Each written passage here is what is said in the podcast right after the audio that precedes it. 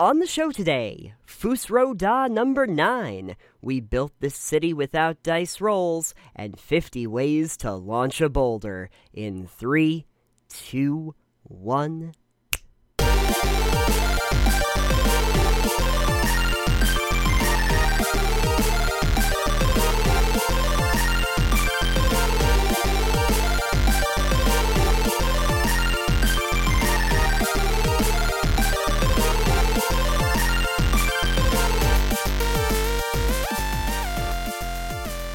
You know what I'm really hoping we eventually do is we get, like, a metal cover for the opening theme song.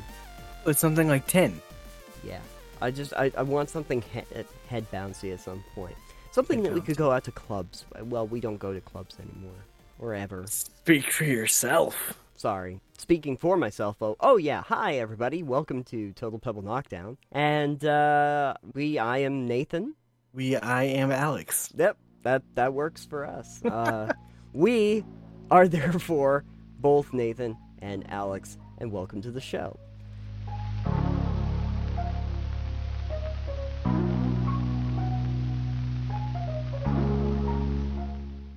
All right, first up on our discussions, we have Weekly Muse.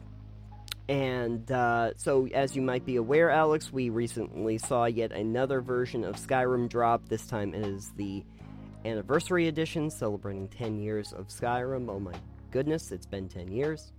10 years of Skyrim is 9 years of new releases of Skyrim. Yeah, pretty much. Did you remember the original version when it came out? I still have the original version. Yep, me too. On Steam. I think we talked about this briefly before, is the version of Skyrim I have is not sold on Steam anymore. I even looked on the page, and it's like the publisher is taking this one off, so I can go to the store page for it, and it's like, yeah, this is unlisted. Yeah. But that one is still like a $20 copy of Skyrim, and I was looking because I was like, can I buy any DLC for this one still? And I cannot. No. I have Hearthfire, and I think that's it. Okay.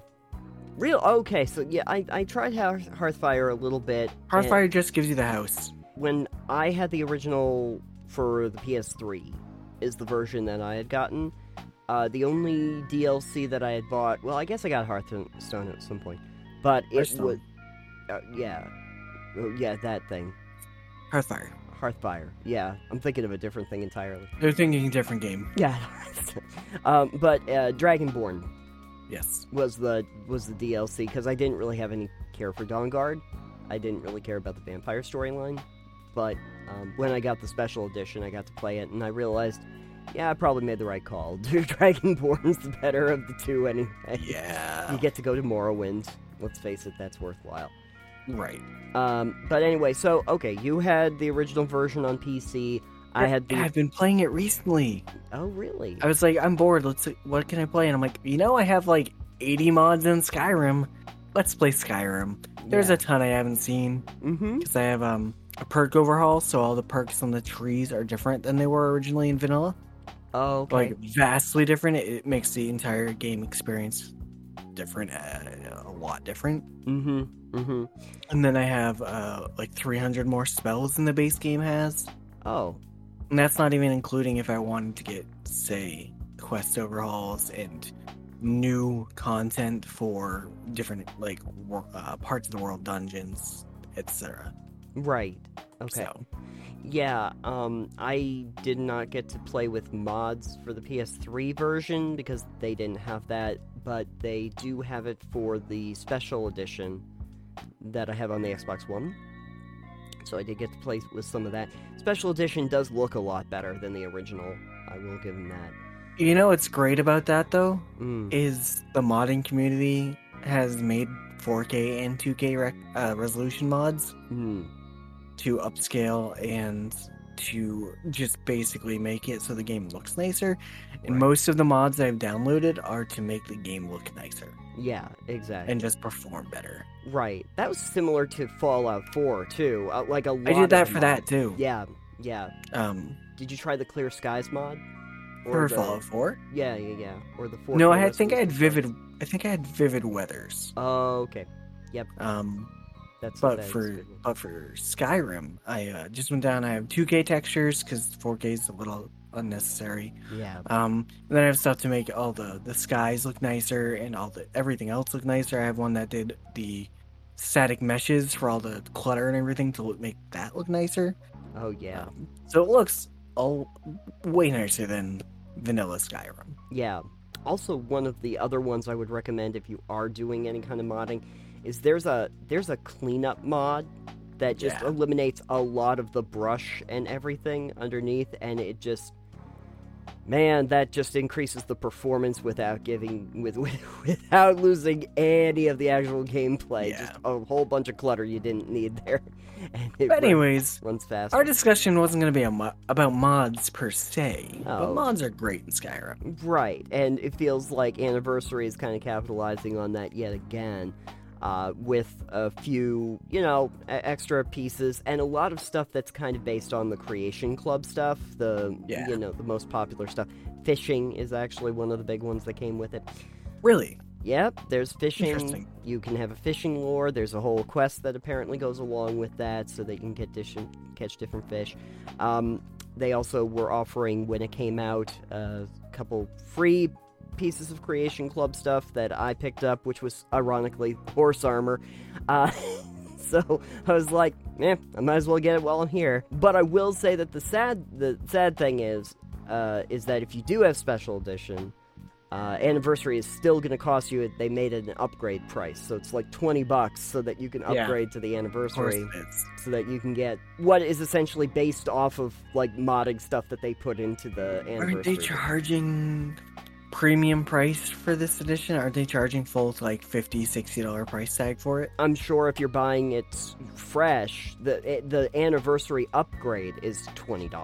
No, I mean the whole. If I wanted to buy Skyrim Anniversary Edition, I think it's like $60. It wouldn't surprise me if it were. I would have to be at like at least 50 or 60.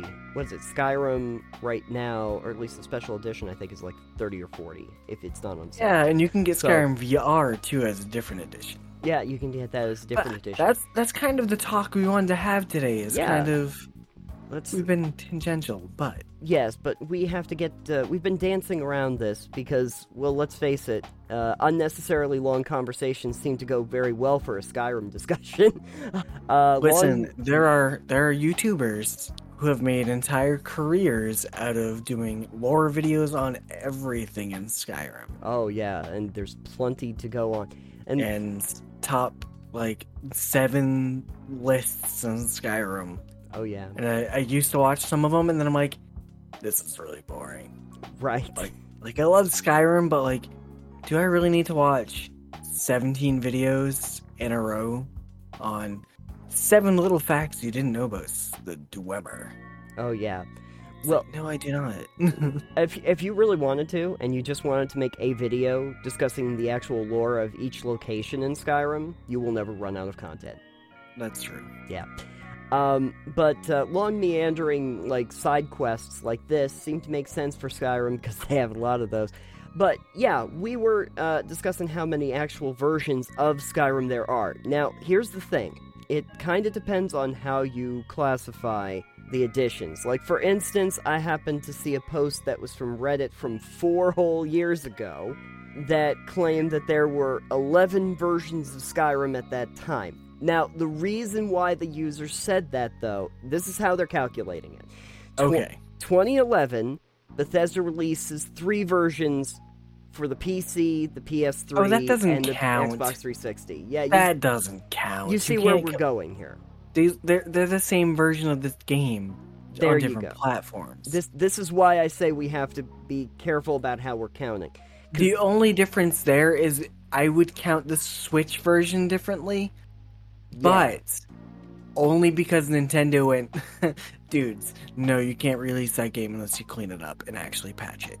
And also put a Link suit in there if you get the amiibo. I guess they do. But yeah, they had to make concessions to sell it on the Switch. They had to actually patch the game. Mm-hmm. So I would consider that a different version of Skyrim. Most people would agree with you. Yeah. It's the 2013, obviously, now they're saying 3 different versions for the Legendary Edition, and then 3 more for the Special, and then the Nintendo Switch and the VR. Remember, this is 4 years ago, so there's been more since. But yeah. But a lot of the pushback that has that was on that was exactly like you're saying. It's like, yeah. I don't think you can realistically say that those are different versions. No, the only thing between PC and then console is that the upgrades and the patches that are out on console take longer because it's a different process than Steam.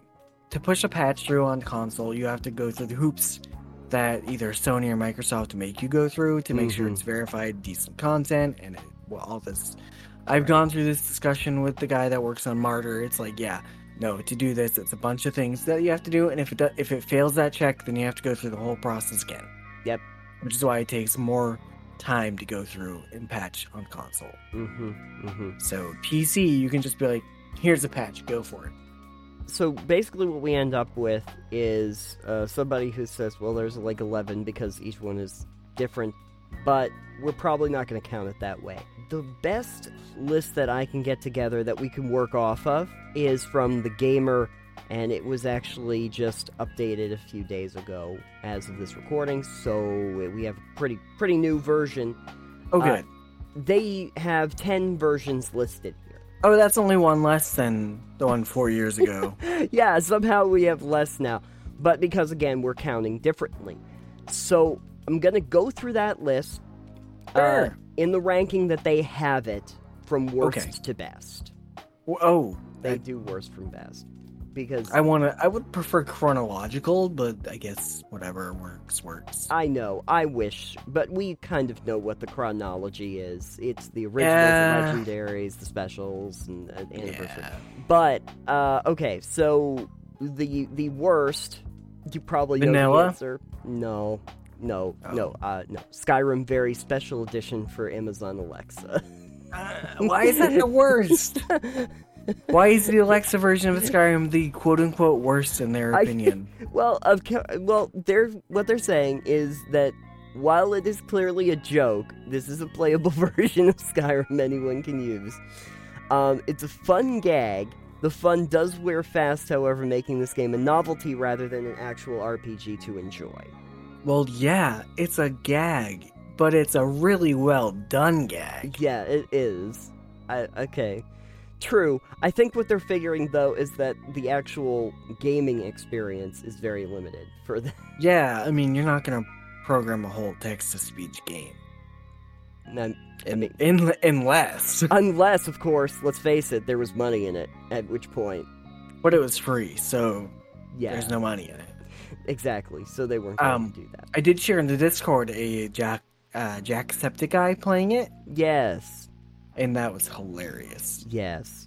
So, I don't plan on doing it because I don't have Alexa anyway. Yeah, I don't want any smart home devices. Okay, thanks. No. Ever since that one time where they said, are you going to, like, take over the world? And Alexa just laughs. I was like, okay, well, never mind. So, now, here's the interesting thing. So, here in number 9 is Skyrim for the PlayStation. Is this the top 10? This is the top 10. Oh, good. The thumbnail is going to be a top 10 list Skyrim. Yeah.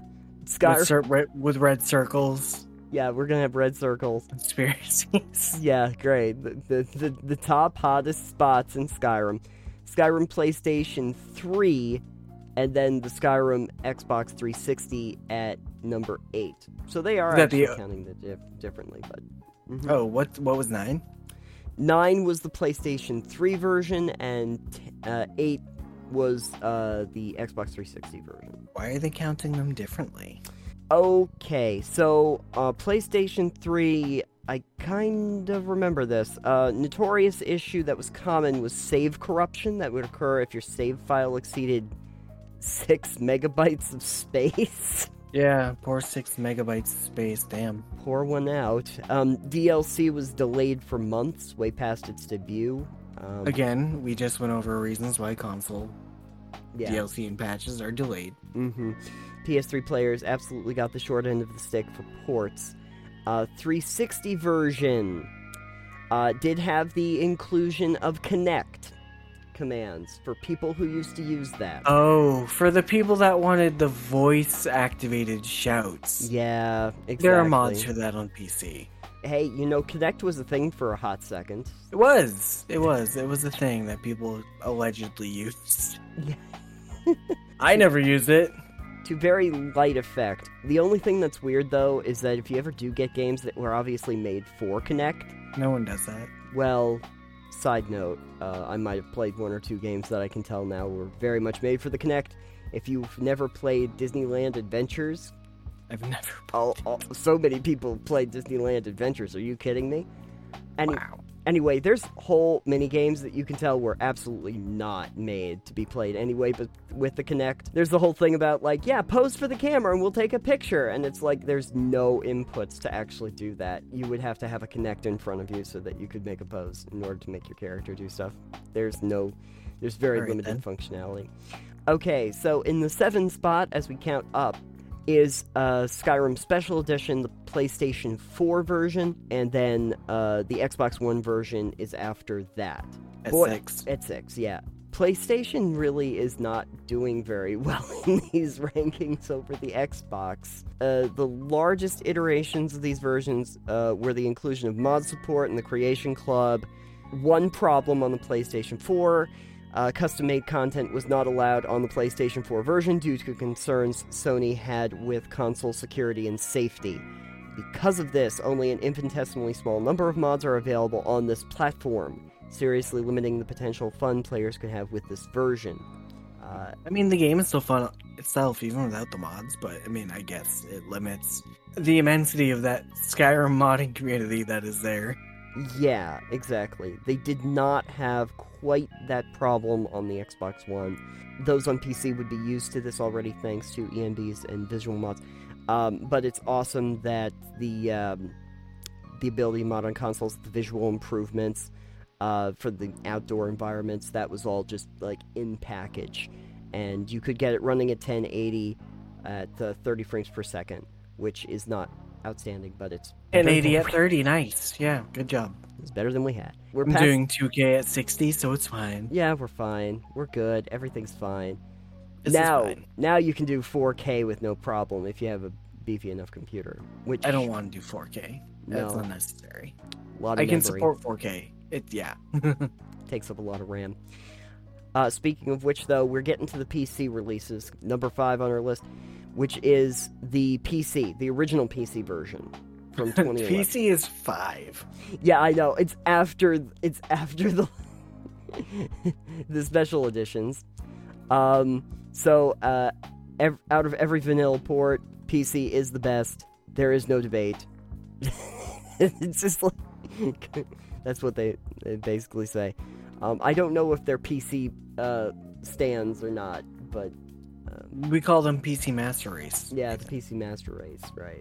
I mean, that technically would be a stand, but... I mean, the thing that I will say about PC is that you can get a much more high-performance machine than what the consoles are going to offer because they have to be at a certain price point and they have to have certain hardware configurations. PCs, you can build it out just as much as you want. So yeah, you got the money, go for it. Exactly. Then we have... Oh, hey, speaking of which... at 4, Skyrim Special Edition, the Nintendo Switch version. There you go. Now we finally get Link. Hey, the Switch is ahead of the other one. So yeah, the Switch is ahead of it. So why is the Switch at 4? Okay, so it has a unique advantage of both being a portable device and the home console to game on. True, that's fair. Advantages are used to the fullest potential in Switch's port of the Special Edition. It's easy to switch from the dock to the portable. It can even support mods and motion controls. Oh, the motion controls, of course. Few negatives, such as aforementioned text and compressed audio... Yeah, that sucks. Are insignificant to just how much it is fun to play on the Switch device. So portability. It's mostly the same thing people like about being able to play the new Pokemon on the Switch and stuff. You have it in the handheld if you want it to be, or the Zelda. To be fair, if they didn't make a Pokemon that wasn't handheld, I don't think it would do as well.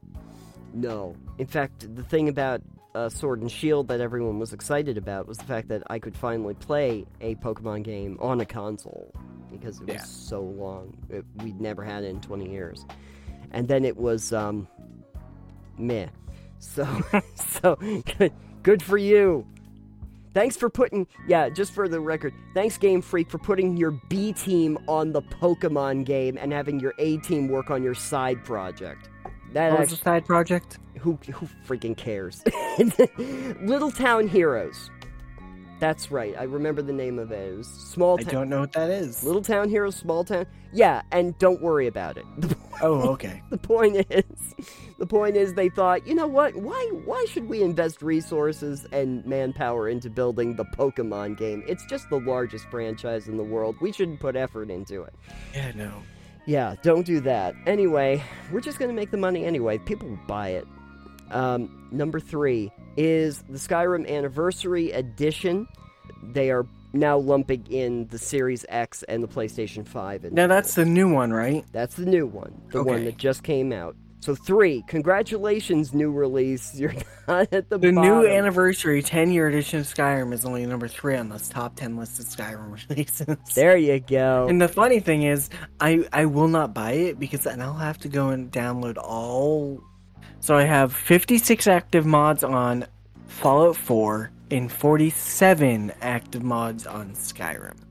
So yeah, that's how much I mod my Skyrim. What the gamer was saying here is, to celebrate 10th anniversary, Bethesda was released a DLC of sorts that includes all Creation Club content released up to November 2021.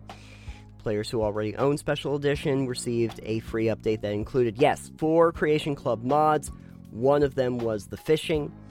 And owners on PC could also purchase content for of the Anniversary Pack for $20. It did not remaster any content. It is definitely a Creation Club DLC bundle. And it is technically... They're saying it is technically Special Edition port for the new consoles. Is the way they're phrasing it. So they're charging full price for nothing being remastered. Here's some Creation Club content. Right. As for the added content, quality is mixed. Their opinion, not mine, although it's probably also mine.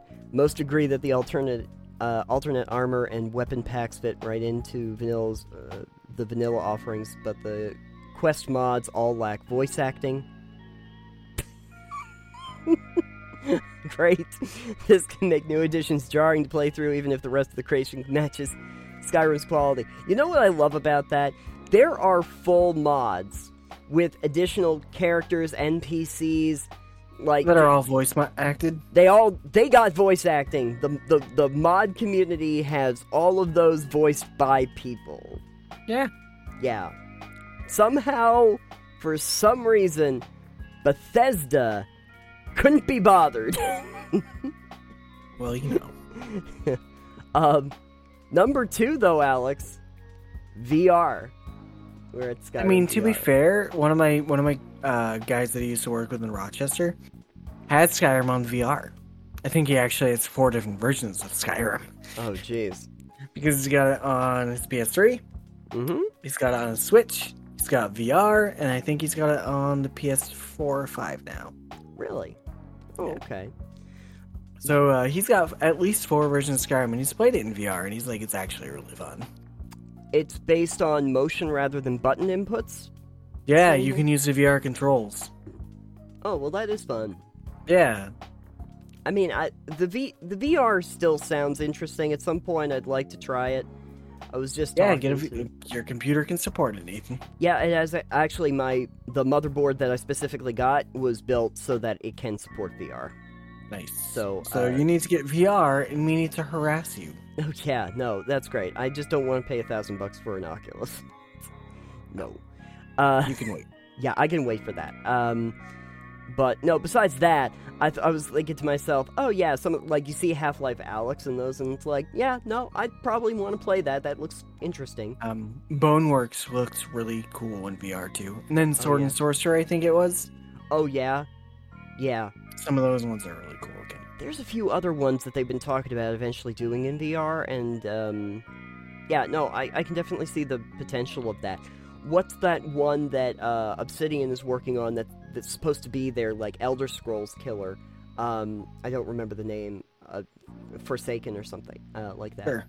But anyway, they're making one that is, you could tell it's, like, trying to be their take on, like, Elder Scrolls, to do, like, a giant fantasy game. But it's Obsidian making it for Microsoft, and that would be really neat in VR. Sure. Or Grounded. No, I don't want Grounded in VR. That's going to terrify me. It's terrifying enough without it. And then, you don't want giant bugs in VR? I don't want the... look, there was a... Get Maneater in VR. Oh my god. And then you could just be in the shark and just... No, the one that I don't want in VR is Stranded Deep. I thought you were going to say Subnautica.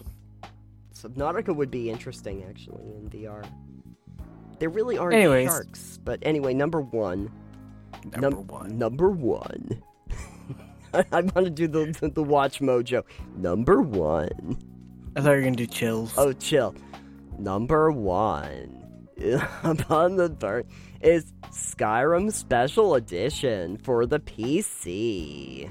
Released in October 28th, 2016. Many PC fans were skeptical of this remaster of Skyrim. If you talked like this the whole episode, I'd quit the whole podcast. It would be a complete cash grab, selling users an unrefined version of what was already possible on PC thanks to the passionate modding community.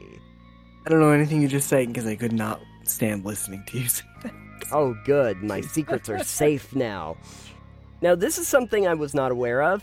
Bethesda did the noble thing. They say, fortunately, Bethesda did the noble thing, gave Skyrim Special Edition out for free to anyone who had both the base game and all its DLCs.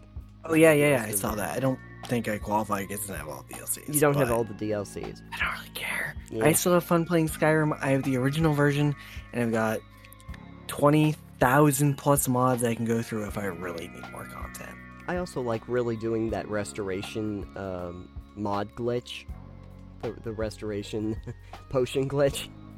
I mean, that's fine. I don't really glitch my game out, but with Ordinator and the spell overhaul, it's like, don't care. Like, I can get restoration spells that do damage. Like, I can one of the perks is like Plague Doctor.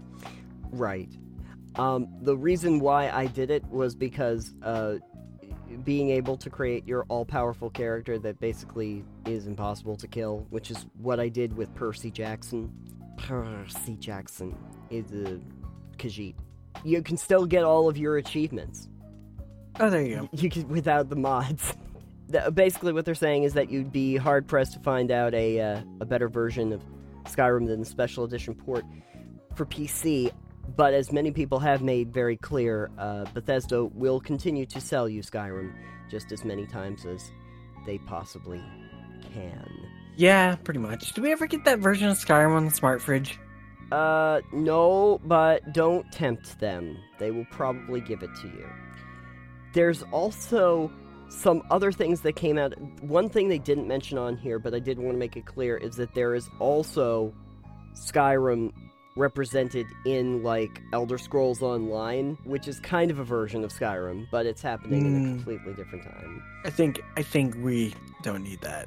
Skyrim, you're 10 years old, and it's time to... Your time has come. Your time has come.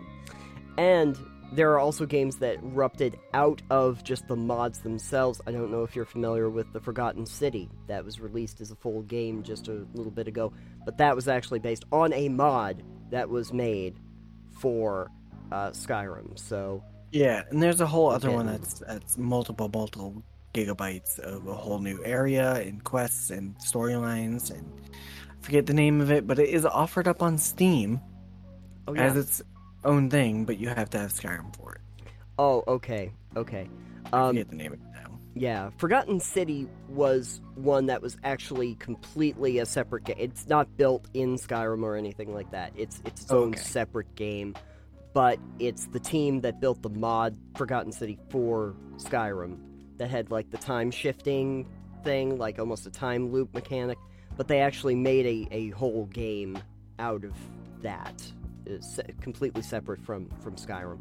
When they come out with 6, I'm wondering if out of the gate they're just planning on doing like a 10-year release schedule of just different versions, because this seemed to work out pretty well for them. Oh, yeah, yeah. Don't tell Tom. Just monetize as much as you can. All the time, yeah. Well, we're looking forward to the smart fridge. Get right on that. We need at least 3 more versions of Skyrim. Come on, get on it. And I want to make sure that all of the bugs are still intact. They will be. Don't worry. That chest in Dawnstar, I rely on that. I want to go and find the hidden store chest in Dawnstar. You gotta make sure it's still there. I gotta make sure I have the restoration loop. So, I think we've talked enough about Skyrim. This segment is as long as the game. It's as long as a companion's questline, at least. Yeah. And then you get to turn into a werewolf. Spoiler for a 10-year-old game. I was gonna say spoilers, damn. Sorry. Spoiler. Anyways. Yeah.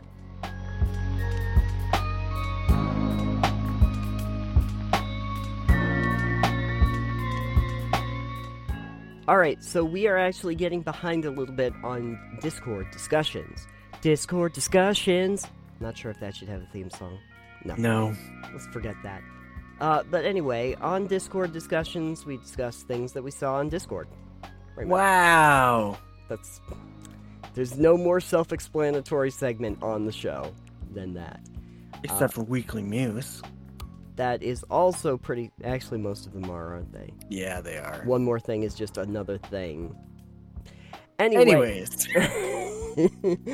We, in similar fashion to Helicity's discussion about who is building the game world, which we've had a lot of discussion about, too, since we talked about it on the show, we had another one from Dadam that I wanted to discuss, which was about pros and cons of GMing styles. And what Dadam wrote not too long ago, actually, was to discuss the pros and cons of high prep GMing, which is like mapping the props, the world details, all of the other periphery, etc., versus lower prep GMing, which is more like improv, theater of the mind, etc. When should you prep, and where do you focus your prep time? Well, that's a pretty good discussion to be having right about now. When it comes to the world-building aspect, now we're not talking so much about Helicity's thing with who's actually controlling the world-building, but when you're doing the GMing, I'll pass the question on to you. When you're doing the GMing, do you consider yourself like a high-prep kind of GM, or do you prefer to do more of a less prep up front and then try to work it out as you go? Oh, I'm definitely low prep. Okay. I have vague ideas of things I would like to happen, generally. Okay. And I might set up a few things ahead of time, but like I don't go out and map the whole thing out. I kind of do theater of the mind. I don't use maps typically when I played over the years. Mm-hmm. I don't do miniatures, maps, that type of stuff. Okay. But I'm much more of a on-the-fly improv thing when I GM. Okay. I feel like it can flow a bit better, and it's kind of just like less stress for, say, me. Got it.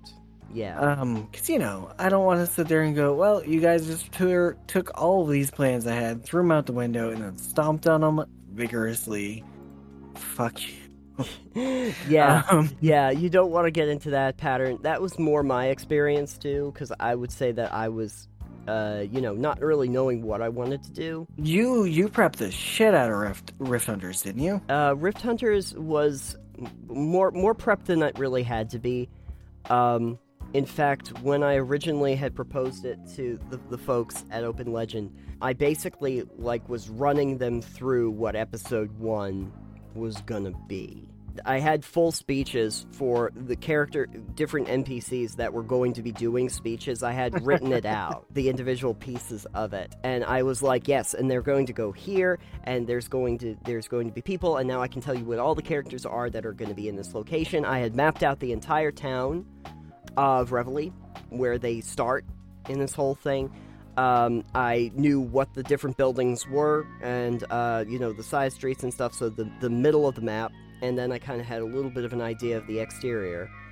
What was going on in the world, the lore, that like the cosmology of this world that they believe in, that whole thing, the stories that were going to be told at the beginning, how they were going to get to their first mission. I had started working on designing the towers at the next mission, at pretty much the second that we start, from that point forward. I will tell you, I would not do that again. I will not do that again. So what happened during that first session, Nathan? Not what I wanted. Anything you wanted happen? Some of it. In fact, it actually became episode 1 and 2. If you've whoever actually listens to that, it became 1 and 2 because we started to realize when we were brainstorming that, it was Brian and Ryan were kind of like going, yeah, maybe the whole thing where you're doing the speeches of the characters and stuff. We'll wait till episode 2. We'll start there, like by the time you get to that point. And that's probably a good thing, because there was a segment of that, there was a segment of that whole first part where they're in the town, in those first couple episodes, where you're just listening to me have a conversation between 3 NPCs that requires no input from the actual characters. It was terrific. It was terrific. Yeah. Because just Nathan talking to himself in third person. Yeah, because you had the Reverend. No, actually, there's 4, 5. I think there were 5 characters. They got to the bookstore and they had Blaze and his grandmother, and there was the pastor, and then there were the 2 precocious orphans. And they're doing a storytelling in the thing. So everyone's kind of like talking back and forth, and I had already scripted out what that back and forth conversation was going to be. You know, Nathan. Mm-hmm. So one thing I hope you've learned from this is that you don't really need full speeches as long as you kind of make a note about the relevant points of whatever you hear people talking about. In a lot of cases, you can get away with that. No, I didn't learn that lesson. No. You can kind of be like, yeah, you overhear a conversation between these people about this subject, and then this one point that's important comes up. Uh-huh. You can give them that. Uh-huh. And if you want, it saves you having to do a speech between 5 NPCs that are just all you voicing. But I needed dialogue. But I needed to tell them the entire rich lore of the world that they were now in. Yeah, you just wanted to lore dump on them. I did a lore dump as a many moons ago kind of. You know who doesn't listen to lore dumps? Who? Anybody. I just kind of love the idea that I have like my 4 players that are probably just sitting at home thinking, is when do we play the game? Like, while I have like a 15-minute conversation with myself of all the characters. I feel like there needs to be build up, a mechanic in an RPG, tabletop RPG, that is essentially just roll to skip cutscene. Roll to meta out of this moment. Can we just just roll to skip. Yeah, exactly. And just new quest. Here's your card. New quest. Yeah. Can we hold the magic button to skip the cutscene? That would be great. Can we close up the book? I didn't really want to read everything. Can we skip to the end and then just get the quest marker? That'd be good.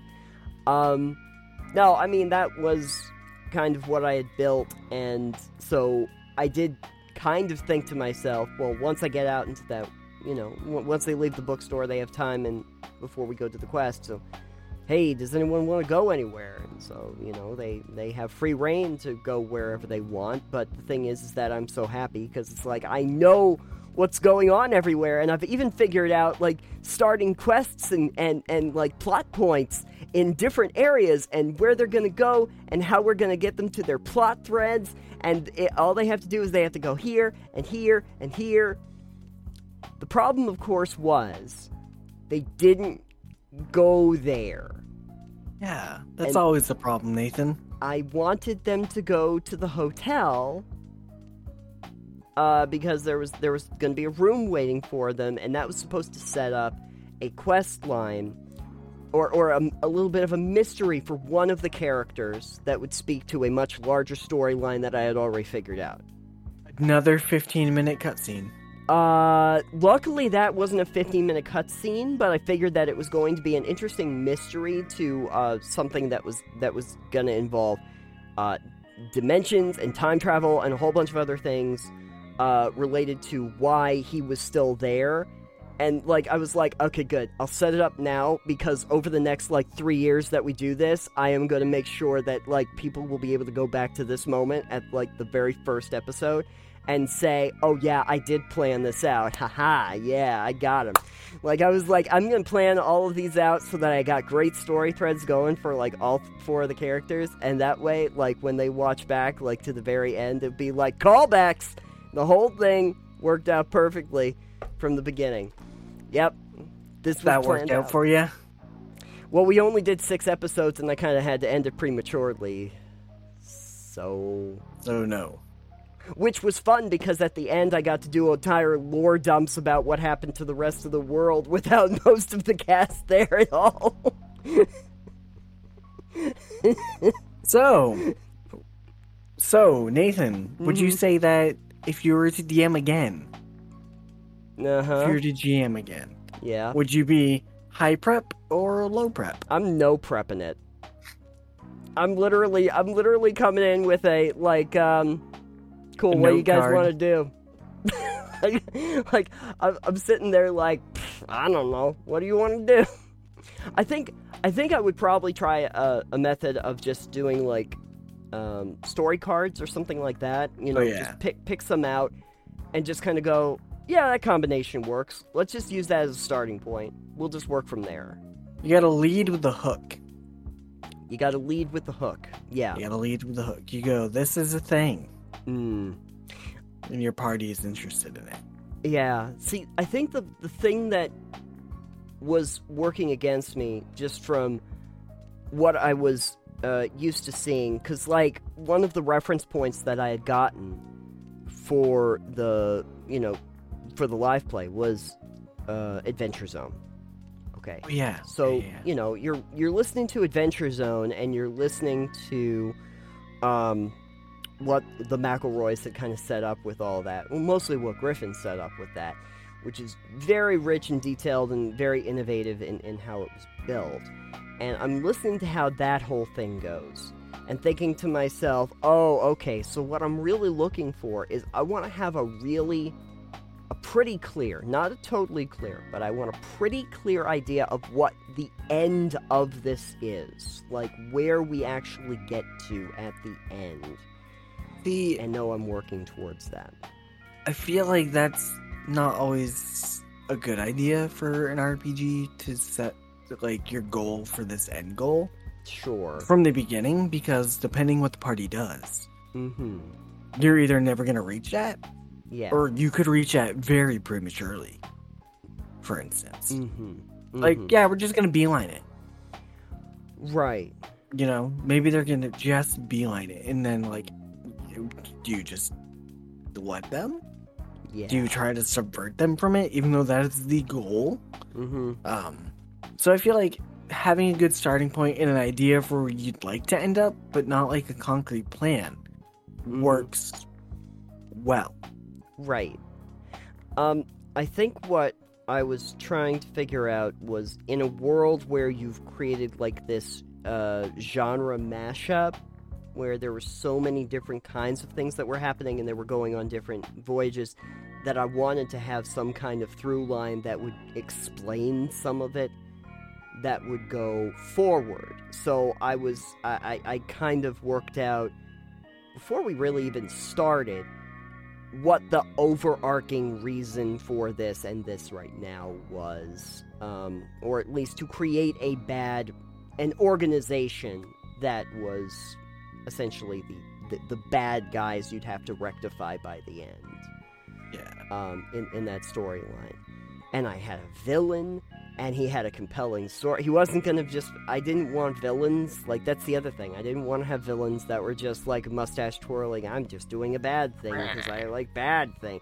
I wanted someone who was, like, motivated to do what he was doing, kind of dispassionately, because of ambition, because of possibility, and what he saw for himself, and just not looking at what the consequences of those actions were. And the organization being like that too, it was supposed to be more like a large corporation that was seeing the energy that could be harnessed from the rifts, and seeing that as a wonderful resource that they could harvest, but they would have to make the rifts continuously larger. They could actually expand them, but without... Nothing can go wrong.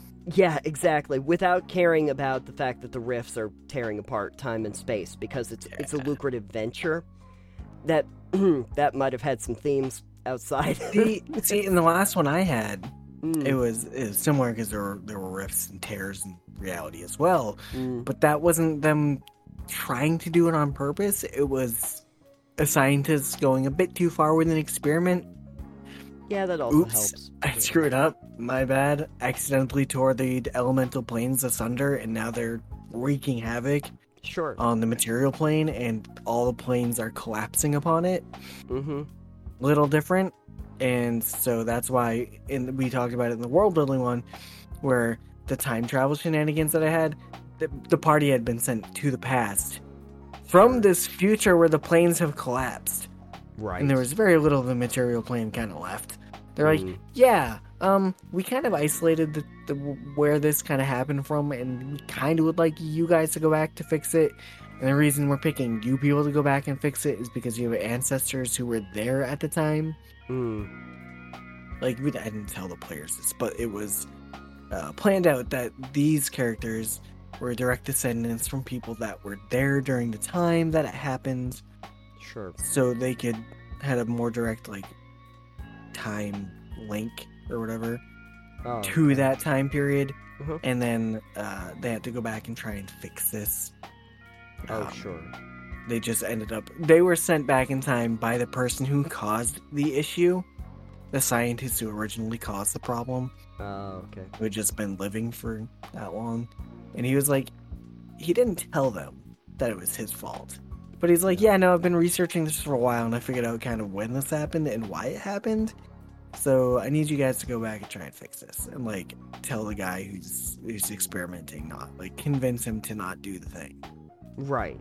Okay. I didn't tell them how to convince him not to do the thing he's doing. Right. But you know, they could kill him. He's not a villain. Right. He's just a scientist. Right. Yeah. Yeah, I can see the science aspect going out of control.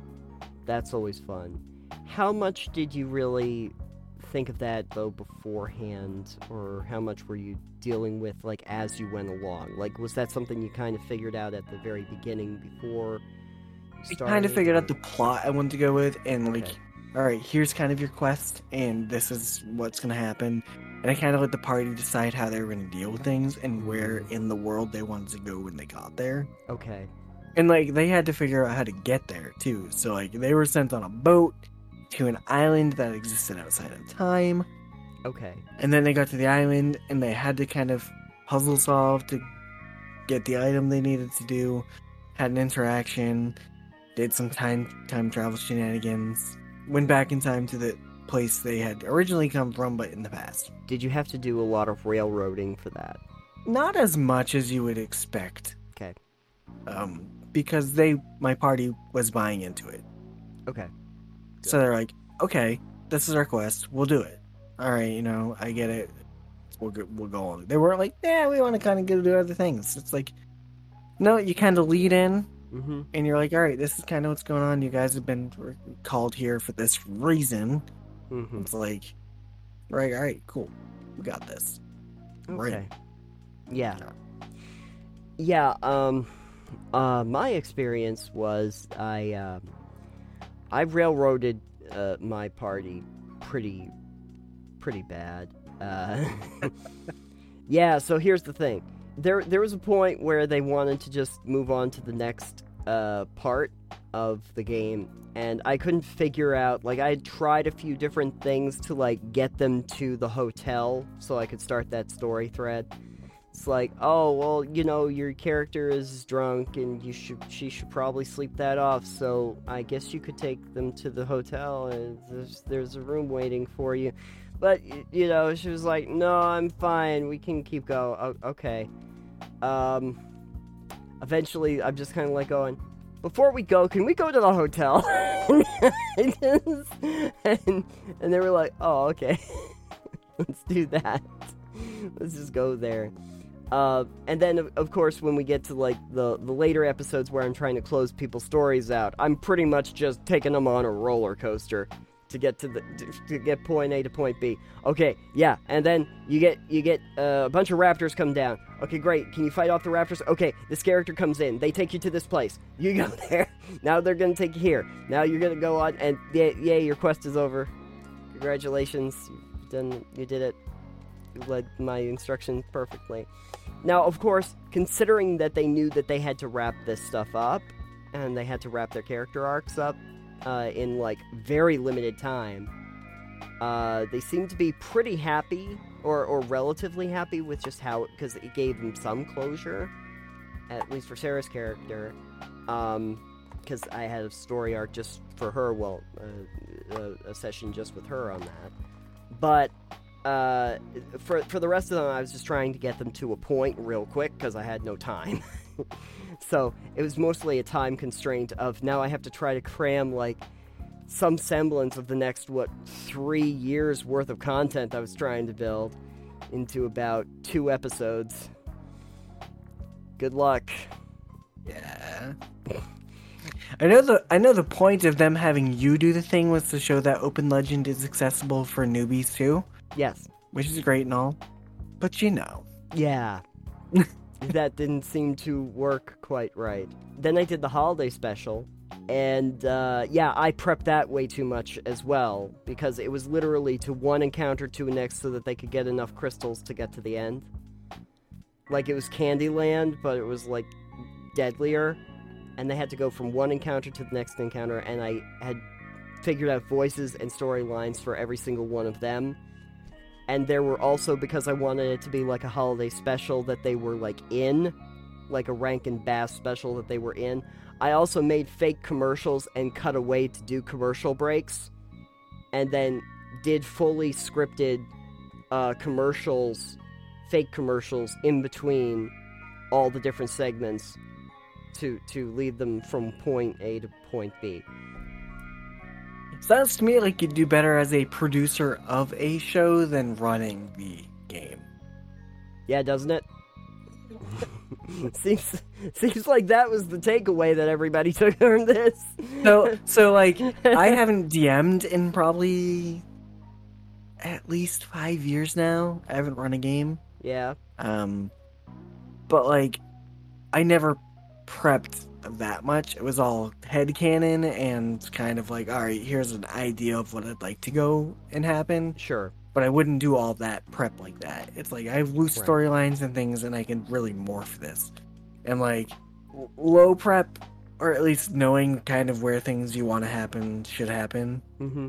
I think works well. And even if you do have all the ideas you have, and you really want to prep the shit out of it, a lot of cases your party, unless they have complete buy-in, are not going to follow that. No, and I don't think that they did. And the problem is that, like, I kind of I don't know if I was just not quite aware of the structure of it from the perspective of the person running.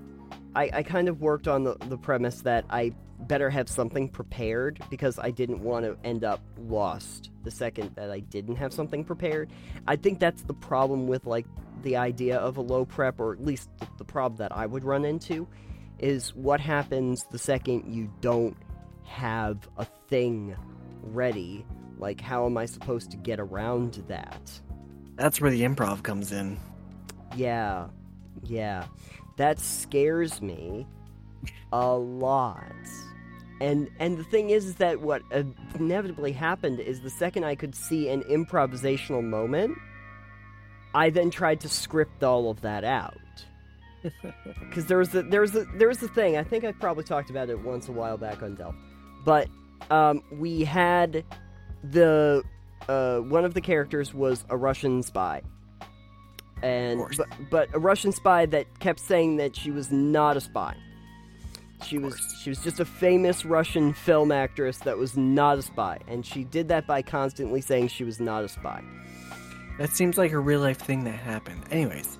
It does feel like that. But anyway, there's a point at the very beginning of the show where she goes to one bar, everybody else is at another one, and so she's now drinking alone. She decides to get a drink, she's drinking alone, she's feeling those effects, and the bartender has now heard her say that she's not a spy several times, and asks her, like, hey, are you a spy?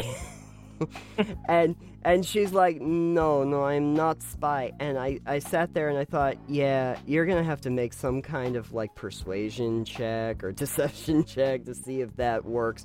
She failed that, and so the bartender keeps asking her about it. Oh, geez. And so instead of fessing up and saying, yes, you are a spy, she's like, and then my character just passes out at the bar. Now the whole thing was that the other characters are able to get her eventually, you know, and get her out of that situation.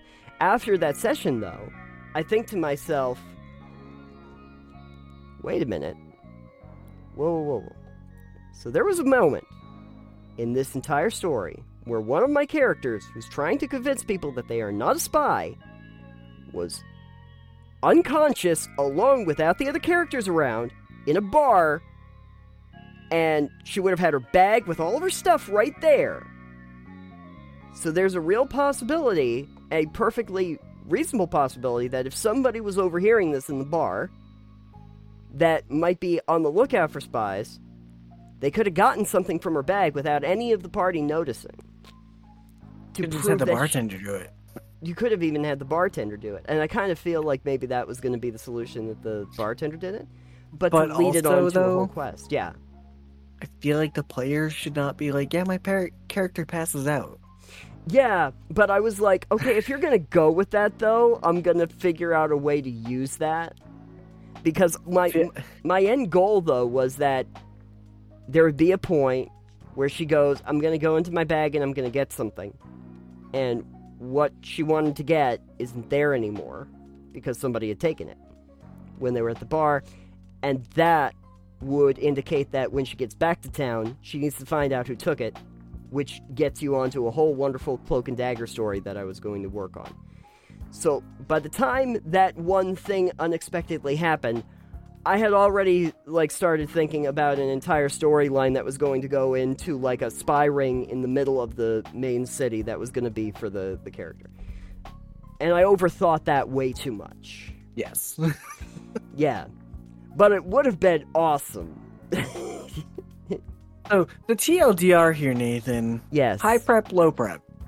Well, considering I tried high prep and it didn't work, I guess we would go with low prep by nature.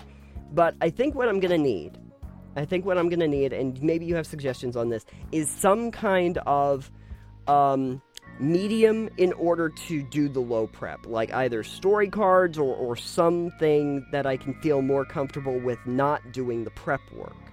Vague notes. Okay. Vague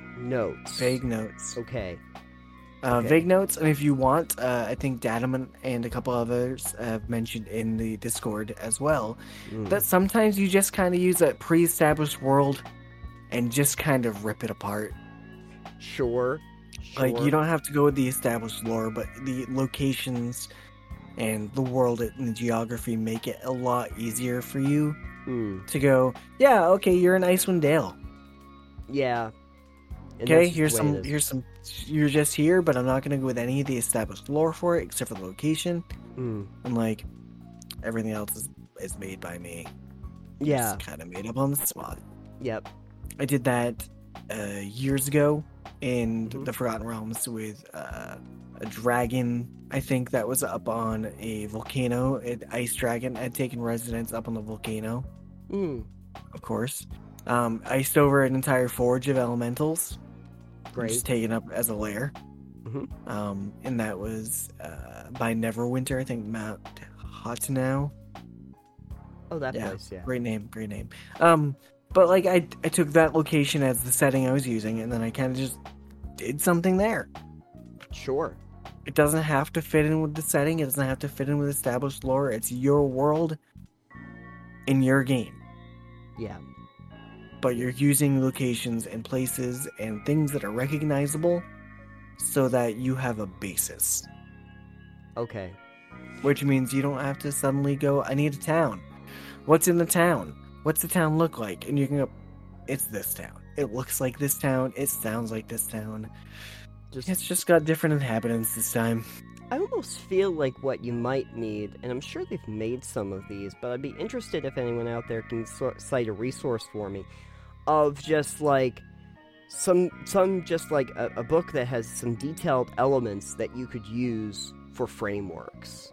Definitely, they exist. Yeah, so that, you know, say that people are just really familiar with the D&D, and you don't want a town or a setting or something that's D&D.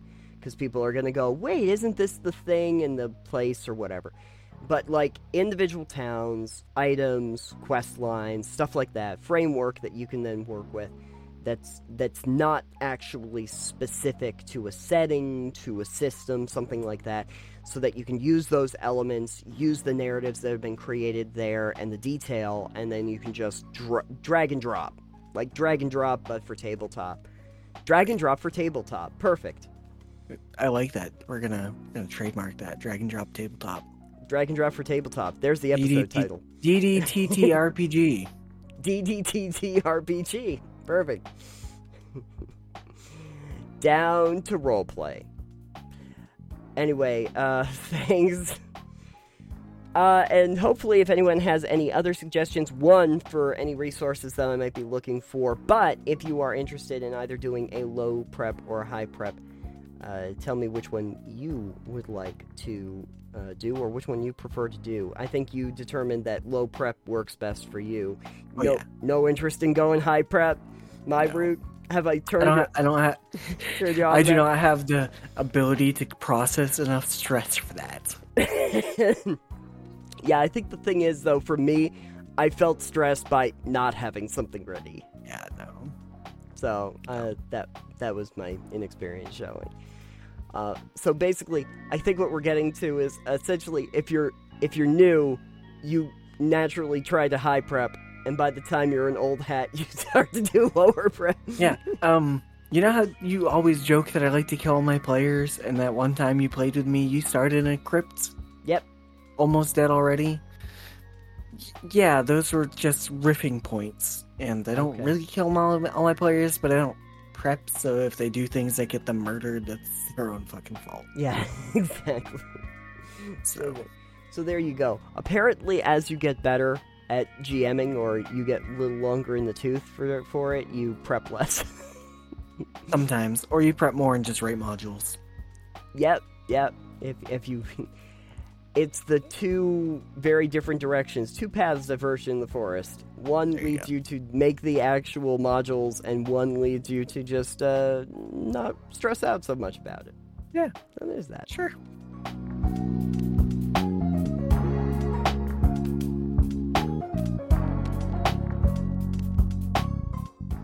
We have one more thing to discuss, and today that is going to be a topic we were talking about not too long ago in the off-camera section. Yeah. Which was about the number of game launchers that are out there now, because it feels like you have to have about 10 in order to see everything. Now, there are a couple different things that we need to talk about with that, though. There are the actual game delivery services, you know, the actual ones where you buy the games on those platforms. But then there are also a ton of other kinds of launchers that you can use to organize and then launch games that have their own private things. Yep. I do have a couple lists of what people consider to be the better ones. But in general, before we get going with that, what do you have on your computer for essentially game launchers? Too many game launchers. Too many launchers. Well, first of all... Yeah. Mm-hmm. I do have Vortex, which is a mod manager, but you can use it to launch games. I generally don't. Okay.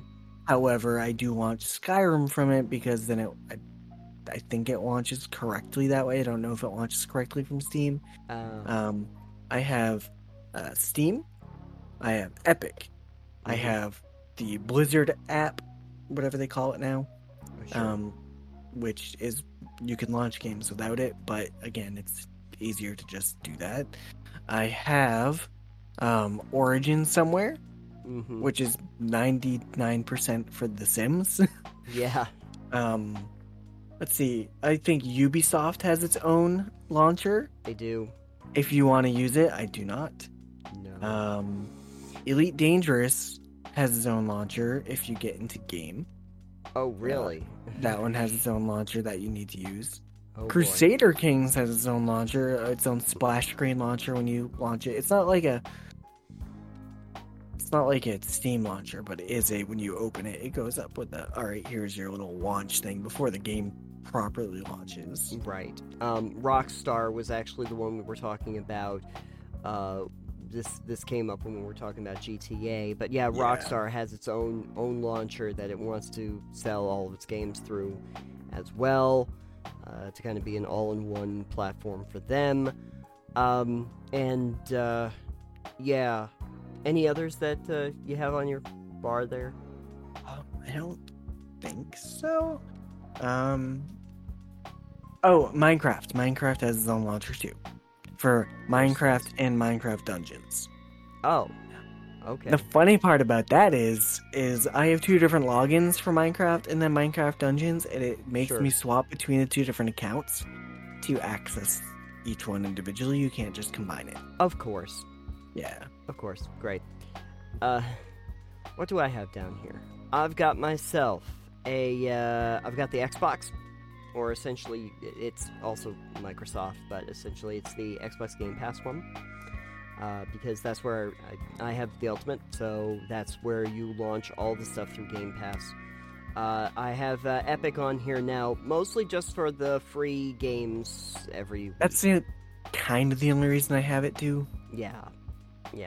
It's why I got Tiny Tina. Actually, I downloaded it when Tiny Tina came out because I was like, "Oh, okay, I'll get that for free. I just gotta download the launcher. I might as well do." Speaking of that, I saw you had a PC building simulator. I do. Did you buy that? I did. I have it too. Yeah. I got it for free on Epic. Oh yeah. Yeah. I didn't pay all that much for it, but no. Yeah. I have myself Steam, and then I have GOG. And actually, the thing is that I do buy a lot of things on GOG, but mostly just because I like the fact that it's DRM free.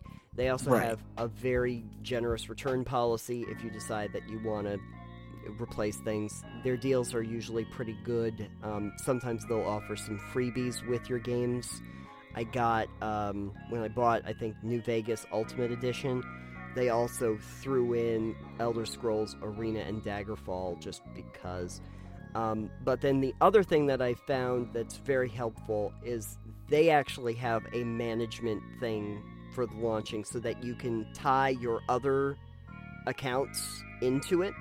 Yeah. So that you can have your complete listing of games there, which is very helpful because if I just needed to not find a game on any of those, but if I just wanted to launch something, I could actually go on there and see the entire listing for all of them on every platform, and I could launch from there. Now, there are, in addition to that, of several others that they do talk about that are not necessarily platforms for buying it, not really, game platforms, so to speak, like we normally think of. but are there as launcher apps. Some of the big ones that are usually on there is stuff like Razer Cortex, Game Room, Play Night, and I believe Launchbox is another one. That is one that you actually have to pay for. I don't know any of those. Yes. It's Game Room, to be just clear, Game Room is one that apparently is no longer in development. The community is inactive, so I don't really know what that's about. There is something called Steam Big Picture, which would allow you to use, emulate Zinput devices with a controller. Yeah, I mean, that's just something you can get right on Steam. Basically, there's a button for it, Big Picture mode right there, thanks to the minimize button. Right. I don't use it. Yeah. What was the funny one that I had? There's this thing from slant.co where it's 11 best game launchers, and they get to the one that's about Launchbox, and I love the fact that it says Top Pro, it's free, for pros and cons. Top Pro, it's free, and then a con is expensive. It is expensive for a game launcher. Now, now I have to tell you, I think that the Pro might be wrong, because it is $50 to buy Launchbox. Jesus Christ. And it's its own game, huh? It's pretty much its own thing, and I don't think I would necessarily recommend it, only because the only pro it seems to say is it's free, and it is not. So there's that. The one that is at the top of the list, though, and I have seen it mentioned quite a bit, is Play Night. It's only for Windows, but it does have things like a pro. The Top Pro is full screen mode. Has a full screen mode, and also I don't know how that's a pro. I don't know, but I don't want my launcher. I don't want my launcher in full screen. If I want it in full screen, I can just maximize the launcher. Yeah, I don't ever think to myself like I want my launcher to be on the full screen. That's what I could really use. Also, though, open source, released under the MIT license, so there is that, and it also, one of the things that they talk about is, if you have like a Launchbox or something, it uses up a lot of RAM. There are several apps that have tendency to, and so compared to like the 900 to 1 gig that you'd be looking at some of these, this one only uses about 200 to 300 megs to do essentially the same thing. But one of the other cons of that is that if you have a game on different systems, it will just show instances of it in multiples. I know on GOG it will kind of just show you that you own the game and give you, like, launch options. Additionally, there's a Radeon and GeForce have their own, like, experience. I know GeForce Experience you can use as well. I just, again, why? Right, exactly. And obviously, the ones that are usually up here are GOG and Steam for actual platforms. But I think my biggest complaint is I don't know why we need so many different, like, essentially platforms on the PC. I thought one of the biggest complaints that people had about the consoles was the very fact that, you had console-specific games. And so what this has opened up is the ability to have console-specific games, but for the PC. We saw that with releases for, like, the Epic Store, where it was exclusive to Epic. They did this for Borderlands 3, and I think that they're going to be doing it for Wonderlands. And I just bought Borderlands 3 because it was 75% off. And that was on Steam because it is now past the exclusivity date. Yes. Yeah, which is great. There's more of those that are going to be like exclusive deals for certain systems, and then they're going to become, generally available a year afterward because some people threw a lot of money at it. And so here we are, and so I don't really know if I like that, because I kind of feel like PC games is just a general thing, shouldn't have to be gatekept like that through certain apps. Also, the problem I have with like the exclusivity is if you think about things like Marvel's Avengers, where, you know, if you want to play the Spider-Mans, you have to have the Sony, you have to have the PlayStation. You don't get that. You have less content on other ones because you now have exclusivity on certain platforms. I was not looking for that kind of relationship when we got to the PC. I didn't want that to happen when we got to a PC, because we had kind of solved this problem back when we just had the discs. You just put the disc in, and it didn't matter what you had on your system, just that your system could run it. The issue now with discs becomes, like, when your consoles, is that, oh, you've got a disc, but you still need the disc to download another 100 gigs of data. Right. What they've turned the discs into is essentially a passcode, passkey, so that you can get the game downloaded. I have noticed, though, with a lot of games, especially the ones that usually take up a lot of storage, is that the game disc does serve as part of the overall, load, essentially, for the giant gigawad that spawned into your thing. Because, Borderlands 3, I have that one on my Xbox One, and that particular one is not taking up nearly the kind of gigs that it would if I downloaded it on PC, and that's because I have the disc itself. So the disc does actually serve as part of it, but as time goes on and they do all of the patchwork and the additional DLC, it starts to also become a giant cluster, and I need to have the disc for it. I still like my discs, I guess that's the thing. I do worry a little bit about physical media going away, kind of like what you were talking about earlier, though, with, like, I can't get the original Skyrim that you used to have. I mean, you can't on Steam, but... Yeah. But that's the thing, is like, well, if they pull it from the store, can I buy it again, or can I download it again? You know, I worry a little bit about that. If I had a disc in my hand, at least I know that I can pop a disc in, and I can play it. There are a lot of games that, you know, get kind of like lost in the shuffle or get, you know, taken off of Steam. I guess in Definitive Edition's case, that was probably a good thing. How many launchers do you think we actually need? Like, which ones are really necessary for us, considering? Like 2 or 3 max on PC. I mean, I get Epic is trying to be a different storefront than Steam, and they're actually better for creators on the monetary end. They give them a better cut. Mm-hmm. So that's cool. Steam offers way more games and offers it to indie games and smaller titles, which is really cool as well. Mm-hmm. And then I think, you know, Microsoft has 2 now. Microsoft has 2 because Origin is Microsoft, I believe. Isn't it? Or is that EA? That's EA Origins. EA doesn't need their own because they offer their games on Steam now anyways. Yeah, and also EA Play. Oh, yeah. Fuck that. Ubisoft doesn't need their own because I don't care. No, because Ubisoft is going to be... Because Ubisoft also has their games on other stuff, too. Right. And then Minecraft, again, I guess Minecraft is its own standalone thing. It's whatever. Yeah. I can only imagine the reason why they're doing it is probably monetary cuts. You know, obviously. I'm sure that they pay less if they're doing it...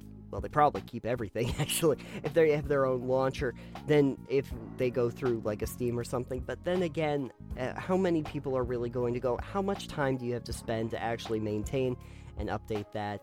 You have to have servers for that. You have to keep the site going, and how much money are you really getting out of that process? I just feel like you're better off going with a system. Like, if you want to do an Epic deal, they'll pay you good money for an exclusivity. Yeah, they will. That's why everybody takes it. Or Microsoft. Microsoft will pay you good money for basically buying your company so that you can develop exclusively, like they did with Obsidian and Bethesda, etc. And, you know, those games aren't necessarily exclusive yet, but just wait to consoles. So there's that. But again, I don't really like the idea of doing those exclusivity deals or trying to, you know, keep it from one storefront over another, because you get into a console war that we didn't really ask for because we didn't think we'd have to deal with this when we got to PCs. Right. So I'm kind of concerned about that, to be honest with you, because I can see this going in one of those directions where, you know, everybody just creates their own bespoke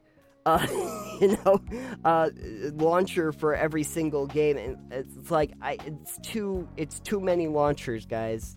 It's just too many launchers, and too many launchers.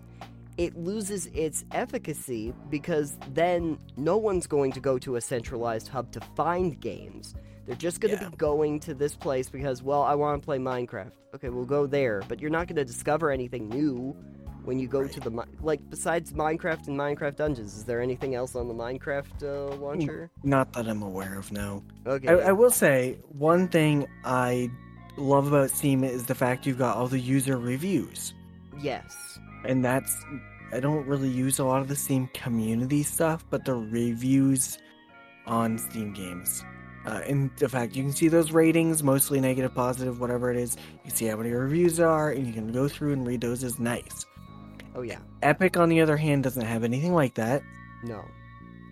And Epic does not have... You don't just go to, like, a game's page. You click on the button on Epic, and you launch a game. All that they have is a store page. Yeah. So, one of my games on Epic updated recently, and I'm like, where do I find the freaking notes? Where do I find patch notes for what this game just updated? And it doesn't offer any of that on Epic. No. So the way I found it is I launched the game, then the game itself on the title screen had the stuff for it. But it's like, if I just want to read your patch notes, I don't want to launch your game. I want to see what the changes were. And Steam does a good job of this generally, because I know it's not on Steam, but it's developers who do it. But it's all generally on their page, and it's in your news for games. So I'll be like, oh, all these games have updates that just happened, and I can click on the game title and it'll bring me to the page, or it'll bring me to the patch notes, and I can just read through the patch notes. You know, and Blizzard is actually fairly, I mean, Blizzard's still in hot water, but Blizzard is actually decent at their patch notes being there as well. Yeah. So that's the thing for me. I want to be able to see the changes that have come to the game, especially a game that I buy, in, if I buy one in early access or something. Yeah. And it's like, all right, things need to be fixed before I want to play you. Let's see what you fixed so I can see if I want to try and play you again. Right. I would say that, like, usually, like, Xbox, Game Pass, Microsoft, they're usually good. They will have reviews. They will have user-generated reviews. You have to own the game to do a review. I think Steam is the same basic policy. GOG also does user reviews. You can see those.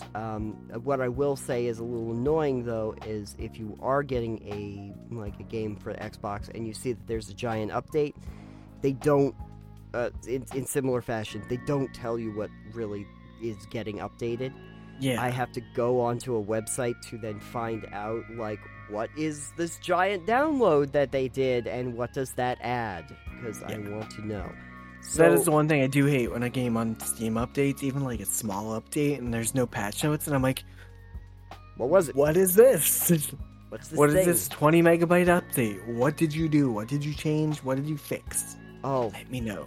They had an update for Psychonauts 2 not that long ago. That was like 20 gigabytes. And I was like, and what is that? And I had to go on a whole site to find out. Yeah. To find out, like, we added, like, arenas, and we added some other, like, mods, like, the auto spot, which is, like, a whole filter. Like, if you're trying to find all these collectibles we put throughout the game, but they're a little hard to find, there's one that heightens it. There's, like, a mode where you can actually see it in clear detail in the camera mode and stuff like that. And I'm like, oh, okay. Well, I guess that now I know that, but geez, just throw that right in my face. Right. Everspace 2 had a giant one like that too, not too long ago, and it's like, oh, cool, is that mostly content? And I found out that, yeah, some of it is, but it's also a lot of lot of bug fixes and stuff like that. Yeah, a lot of optimization stuff. A lot of optimization stuff, which they got to fix, because I got to be honest with you, on the version that I have, there's supposed to be a gate that takes you to another system, the new system. Every time you destroy one of the crystals that you're supposed to do so that you can unlock the gate, game freezes every single time. You can't get there. And they know about the problem, and I'm sure... now I know what the next patch better be. If they do, better be something for that.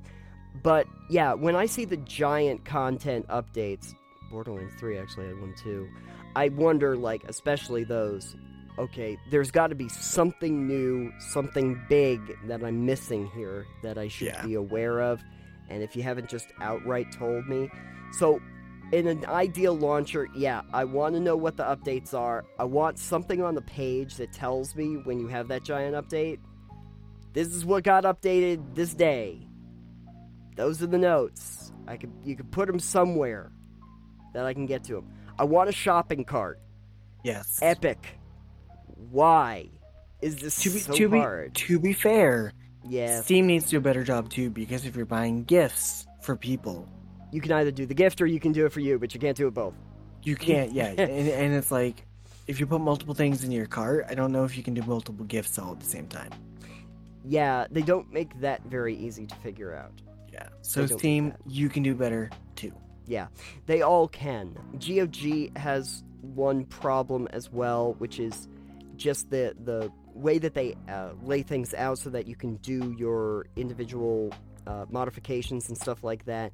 How you launch modded versions of games and stuff, it's all kind of like hidden away.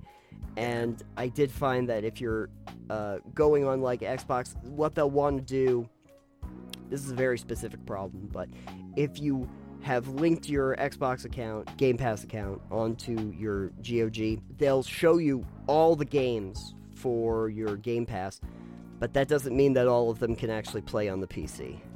Yeah. So it will show you all of these games, and then you'll go to most of them, and it will just kind of like go, no, you have to play this on your console. Well, then why are you showing it to me? I would like this to be a little bit clearer. And I know they're trying to do that just as a convenience, but still, it doesn't feel very convenient when I'm going, oh, maybe I can actually play these games on this system. No. And for that matter, Xbox, I would really like more of the Play Anywhere titles. Which, in case anybody's wondering, Play Anywhere, Xbox Play Anywhere is basically if you have a game on the Game Pass or you happen to, own it, you can move your game with save data and everything, play it on your PC, play it on your tablet, play it on your Xbox.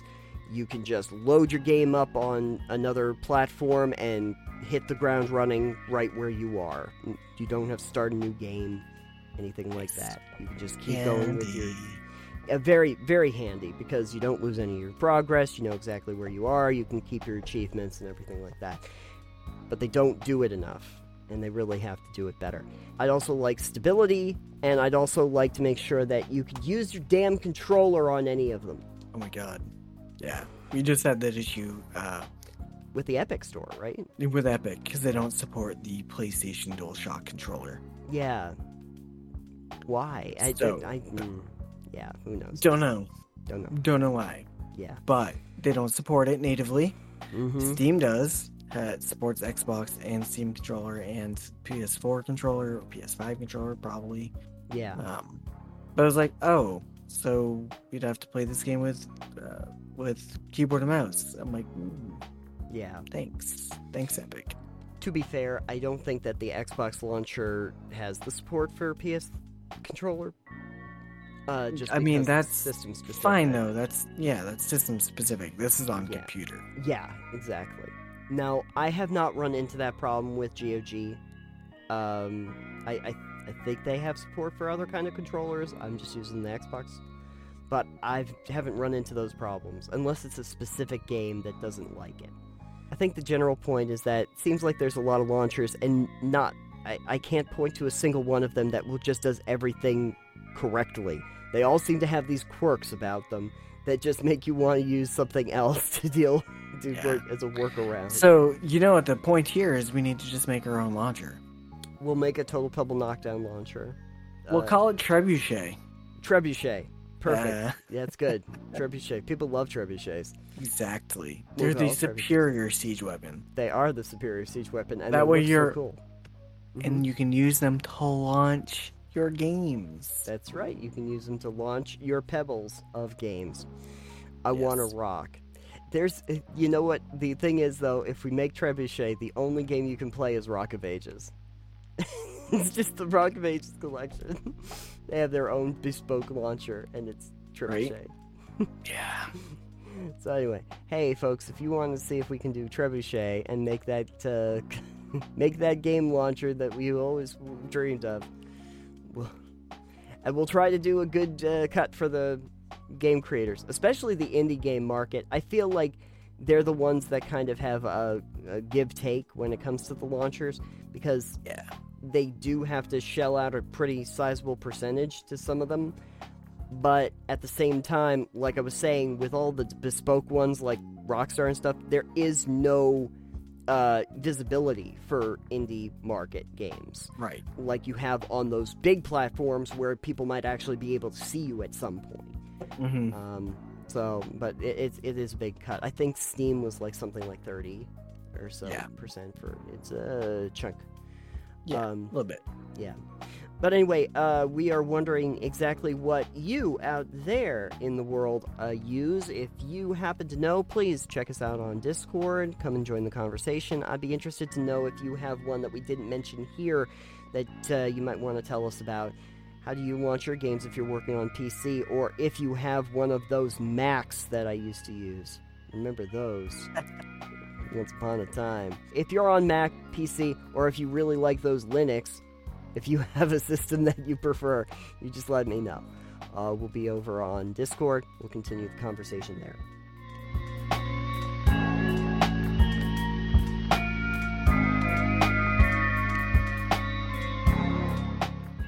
So, we have reached the conclusion of this episode. It's a rather long episode. Well, you know, we had a long rest after the turkey. We fell into a deep coma and emerged with a very long conversational piece. Three of them, in fact. But don't worry, we'll be back onto a tighter... 3 hours and a half. We'll only be at 3 hours next time.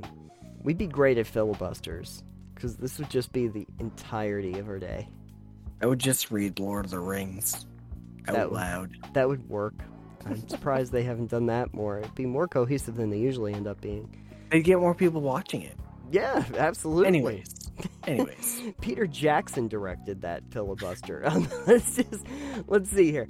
Out of curiosity, though, Alex, if people wanted to find more about Trebuchet or all the other projects we're working on over at Total Pebble Knockdown, where could they go? To TotalPebbleKnockdown.com. Yeah, not Trebuchet.com. That's a whole other thing. I wonder if it's probably taken. It's probably taken. We'll find out. It's about to be taken. The point is, you can find all of the episodes of this show and any other thing that we're working on over there. We do have some other side projects that are going to be going up, that are either already going up or are going up soon, as well as your Patreon. There is a little tag. You can hit a little button and go over to Patreon. You'll find full-length versions of these episodes in video format before they go up in audio form.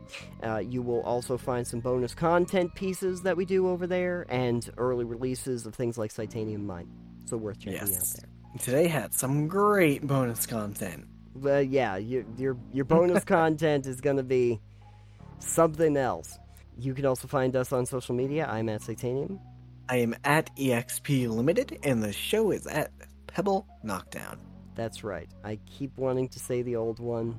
Do you ever find that? You just, we said it for so long. Yeah, sometimes I'm just like, wait a second. Nope, that's not right. And feel free to check us out on all the podcast apps, basically everyone that exists under the sun. We're not going to list them here. Yeah. We're also available on Amazon Music and I think Audible now. If anyone subscribes there, please let us know if we're there. I think we should be because they're owned by Amazon, but let us know. I don't use Audible. Exactly. If you happen to do that and you're over there, feel free to check that out. We can add that to the very long laundry list. Bye. So, with that being said, I think that Trebuchet is the next big project that we will never end up getting around to doing, so... Yeah, probably. Yeah, exactly. Add it to the laundry list as well. Yeah, we'll add that to the laundry list, and, but you know what? The graphics for it will be amazing. Crave will make something look great, but there will be no content behind it. Perfect. It's all Trebuchet facade. Trebuchet all day. Trebuchet... Timothy Chalamet Trebuchet. I don't understand that reference. Timothy Trebuchet. May the Trebuchets launch you firmly over the wall of the French castle. Also, bye. Your mother smells of elderberries. Goodbye, everyone.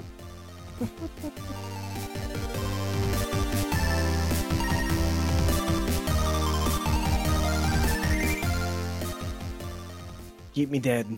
I think that would be very helpful. It would improve your personality. You'd get all the girls. You'd get the goth girls. That's what Nathan said, too. Yeah. Ray said the same thing. Yeah.